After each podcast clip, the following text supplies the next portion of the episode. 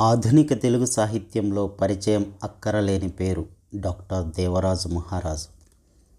సాహిత్యంలోని అన్ని ప్రక్రియల్లో తనదైన రాజముద్రను వేసిన డాక్టర్ దేవరాజు మహారాజు డెబ్బైవ పుట్టినరోజు సందర్భంగా వారి గురించి ప్రముఖ సాహితీవేత్తలు వెలుబుచ్చిన అభిప్రాయాలను ఇక్కడ అందిస్తున్నాం.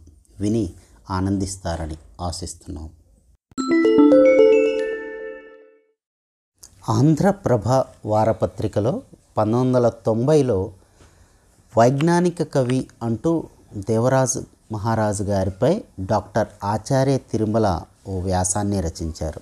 ఆ వ్యాసాన్ని ఇప్పుడు విందాం కవిగా కథకుడుగా జానపద సాహిత్యాభిమానిగా మానవతావాదిగా తనకొక ప్రత్యేకతను సంతరించుకుంటున్న దేవరాజు మహారాజు గత దశాబ్దంలో రచించిన కవితల సంపుటి గాయపడ్డ ఉదయం.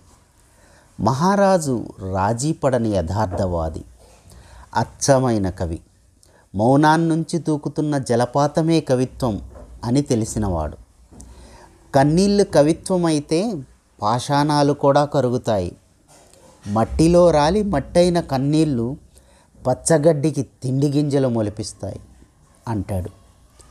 ఆకాశం షవర్ కింద ఈ రాత్రి తడుస్తోంది అనగల మహారాజు శవాలు తేలుతున్న నీటిలో మృత్యువు బతికున్న దృశ్యం. మృత్యువు చచ్చిన కోణల్లో శవాలు బతికున్న దృశ్యం అని కూడా అనగలడు. అతను అక్షర నౌకా నావికుడు. ఈ సంపుటిలోని ప్రతి కవిత అతని ప్రతిభకు ఒక గీటురాయి. అక్షరం నిషేధాజ్ఞల సమ్మెట పోట్లు పడుతున్న కొద్దీ పదునెక్కుతున్న ఆయుధం అని గుర్తించిన వైజ్ఞానిక కవి మహారాజు. అంగవైకల్యం కడుపు కొట్టి ప్రిస్క్రిప్షన్ శిక్ష కరప్ట్ ప్రణాళిక మొదలైన కవితలు మెరుపు కత్తుల్లా ఉన్నాయి. అయితే ఈ సంపుటిలోని చక్కని కవితల్లో అక్కడక్కడ అశ్లీల పదాలు వాడటం బాగాలేదు. నవ్యప్రయోగ దక్షత పుష్కలంగా ఉన్నప్పుడు కసిని అలా వ్యక్తం చేయటంలో ఔచిత్యం లేదు.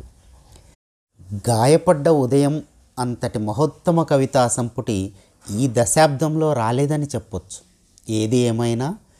ధ్వనిగర్భిత ఉత్తమ కవితకు మహారాజు కవిత ఓ ప్రతీక. ఇది ఆంధ్రప్రభ వారపత్రిక పంతొమ్మిది వందల తొంభైలో డాక్టర్ ఆచార్య తిరుమల గారు రాసినటువంటి వ్యాసం.